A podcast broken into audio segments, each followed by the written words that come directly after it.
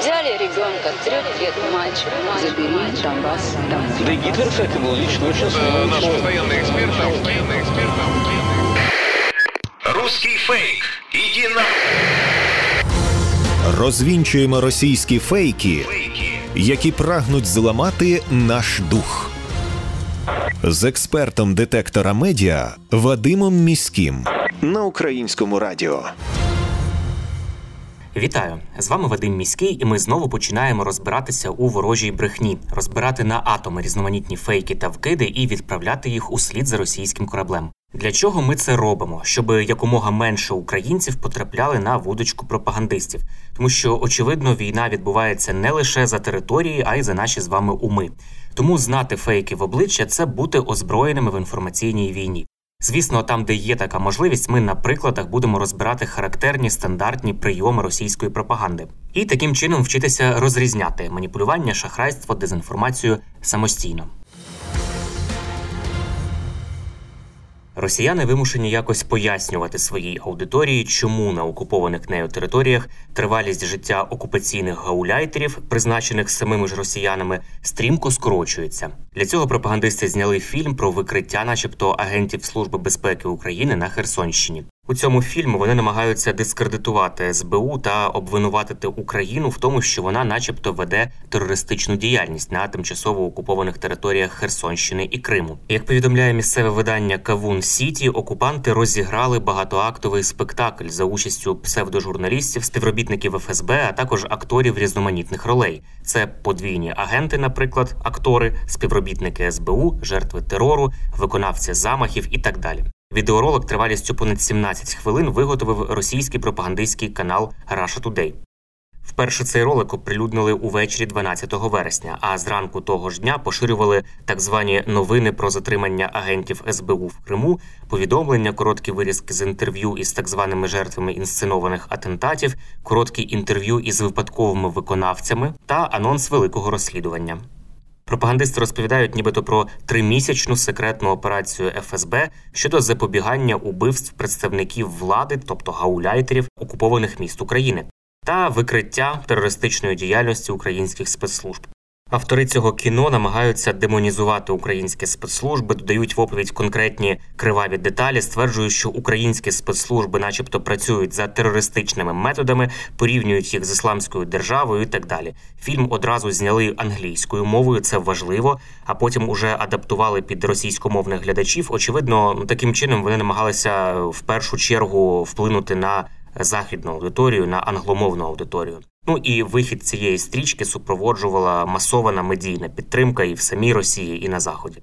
Російська пропаганда не вперше використовує кінематограф для просування своїх наративів. Раніше ми вже розповідали у нашій рубриці про пропагандистські фільми під назвою Маріуполь Хроніки російського міста, а також Руський Херсон. Ми ждали этого 30 лет. Такі фільми продовжує знімати російська пропаганда, і в такий спосіб вони намагаються створити віртуальну реальність і видають бажане за дійсне. Після того, як росіяни, зазнавши поразки на Харківщині, обстріляли українську енергетичну інфраструктуру ракетами, уже увесь світ е, для нього стало очевидним, що насправді ніякі не військові цілі атакує Росія, а цілком цивільні цілі, е, критичну інфраструктуру, від якої залежить щоденне життя людей. І от російські медіа почали одразу виправдовувати дії своїх скажених військових. Говорять про те, що українська енергосистема зазнала самообстрілів, тобто це українці самі себе знову обстріляли і тут. Така думка вже набуває певного поширення в російських медіа. Мовляв, провокацію наказав здійснити головнокомандувач збройних сил України Валерій Залужний. Буцімто командуванню збройних сил необхідно виставити Росію нелюдським агресором, який через невдачі на фронті б'є по мирних об'єктах. І для цього, нібито збройні сили України б'ють по енергооб'єктах точками У. Ну такі ж казки ми пам'ятаємо із вами про обстріл Краматорського вокзалу точками У. Росія не надала жодних доказів, звісно ж, на підтвердження своїх слів. І насправді, 11 вересня, росіяни завдали ракетного удару по ТЕЦ 5 у Харкові. Без світла залишилися Харківська, Сумська, Полтавська, Дніпропетровська, частково Донецька області.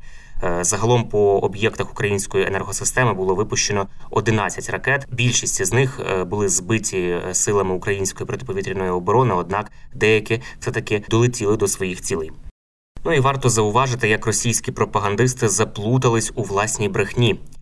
Після початку звільнення Харківщини вони підтверджували, що саме їхні війська завдають ударів по критичній інфраструктурі. Ось, наприклад, цитата одного із високопоставлених пропагандистів: рад ударом по энергетической інфраструктурі київського режима, тому що це важно для побєди. Ну і навіть більше вони закликали російських військових завдати нових ударів, зокрема і по Рівненській та Хмельницькій атомних станціях. Ось, наприклад, Маргарита Сіманьян, пропагандистка високопоставлена російська, заявляла, що електричество – це не право, а привілегія, якої українці, начебто, не гідні. Згодом риторика про кремлівських медіа та пропагандистів змінилася, і вони почали звинувачувати вже Україну у самообстрілі та провокаціях. Мовляв, Україна виставлятиме Росію терористом і знову висуватиме якісь фальшиві звинувачення. Серед іншого, нібито Україна запустить меседжі про те, що росіяни катували цивільних на окупованій Харківщині. Ми це докладно розбирали у попередній передачі. От у такий спосіб пропаганда намагається виправдати скоєні злочини на тимчасово окупованих територіях. У своєму зверненні до українців президент Зеленський увечері в понеділок, 12 вересня, розповів про стан енергетичної інфраструктури після обстрілів. Ось його слова.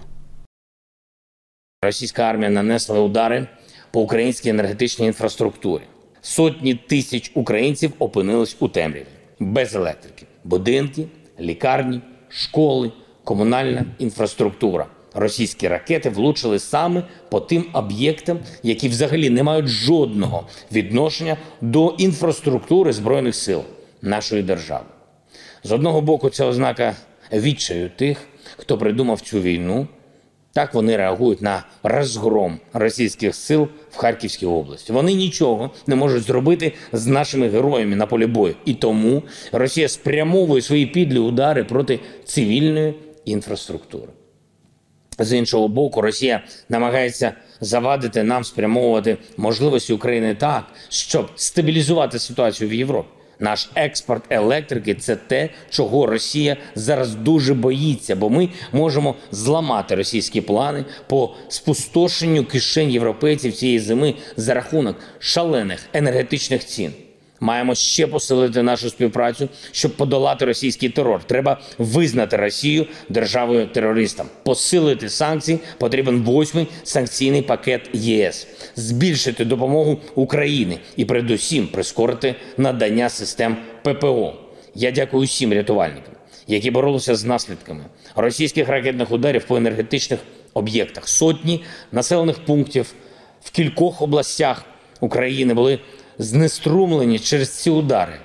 Енергозабезпечення в Дніпропетровщині, Полтавщині, Сумщини, Харківської області і міста Харків вдалося відновити. Але сьогодні нові удари по енергетичним об'єктам, нові відключення у Харкові. І маємо бути свідомі того, що підлість російських терористів не має меж. Вони будуть намагатися зробити системною і таку форму терору. Це були слова Володимира Зеленського. Ну і на сам кінець знову до міжнародних новин російської пропаганди. Польща почала економічне захоплення України. Таку тезу поширюють у соціальних мережах як продовження кремлівського наративу про те, що Польща, начебто, має намір анексувати Україну. Для того щоб просувати цей меседж, використали новину про те, що Україна та Польща хочуть побудувати трубопровід для транспортування української соняшникової олії до польського порту Гданськ. Будівництво такого трубопроводу насамперед вигідне Україні, оскільки сприятиме частковому розблокуванню українського експорту в умовах російської агресії. Попередньо повідомляли, що буде збудовано олієпровід завдовжки 600 кілометрів і потужністю до 2 мільйонів тонн олії на рік. Цей трубопровід починатиметься у Ягодині, що у Волинській області, і прямуватиме до Гданська. У Мінагрополітики пояснюють, що початок війни з боку Росії та блокування морських портів України змусили уряд шукати нові маршрути перевезення української агропродукції. Україна є великим світовим виробником та експортером зернових і рослинних олій. І до початку війни понад 90% цієї продукції вивозилося через порти, які розташовані на Чорному морі. У Польщі вважають, що окрім часткового розблокування українського експорту, реалізація цього проекту сприятиме і підвищенню продовольчої безпеки країн, яким загрожує голод. Як наслідок, це має зменшити міграційний тиск на Європу. Як ми бачимо, про жодне захоплення Польщею України не йдеться, тому що саме Україна ініціювала цей проект із будівництва трубопроводу до Гданська, е, тому що Росія продовжує загрожувати експорту з морських портів України. Росія вже не вперше поширює фейки про те, що Польща хоче захопити частину України. Наприклад, у липні пропагандисти писали, що дві польські бригади у серпні візьмуть під контроль захід України. Ну, як ми бачимо, серпень пройшов. Е, жодні польські бригади не взяли під контроль захід України. Також писали, що Україна це донор, який помирає, і кожна країна хоче собі е, відкусити шматочок нашої території, а Польща, начебто, забере найбільше. От в такий спосіб пропагандисти намагаються зруйнувати партнерські відносини між нашими двома країнами. Але в них, судячи з е, співпраці, яка налагодилася між нашими президентами, між нашими суспільствами, зовсім нічого не виходить. Це були головні фейки на сьогодні. Насамкінець нагадую, що не варто довіряти різного роду чуткам і пліткам. Усі напівсекретні панічні повідомлення, джерело яких неможливо точно встановити, мають у нас одразу вмикати червоне світло в голові, що таку інформацію потрібно перевірити. Як правило, за такими неконкретними джерелами та емоційним панічним викладом ховаються інформаційно-психологічні операції ворога, який прагне нас деморалізувати.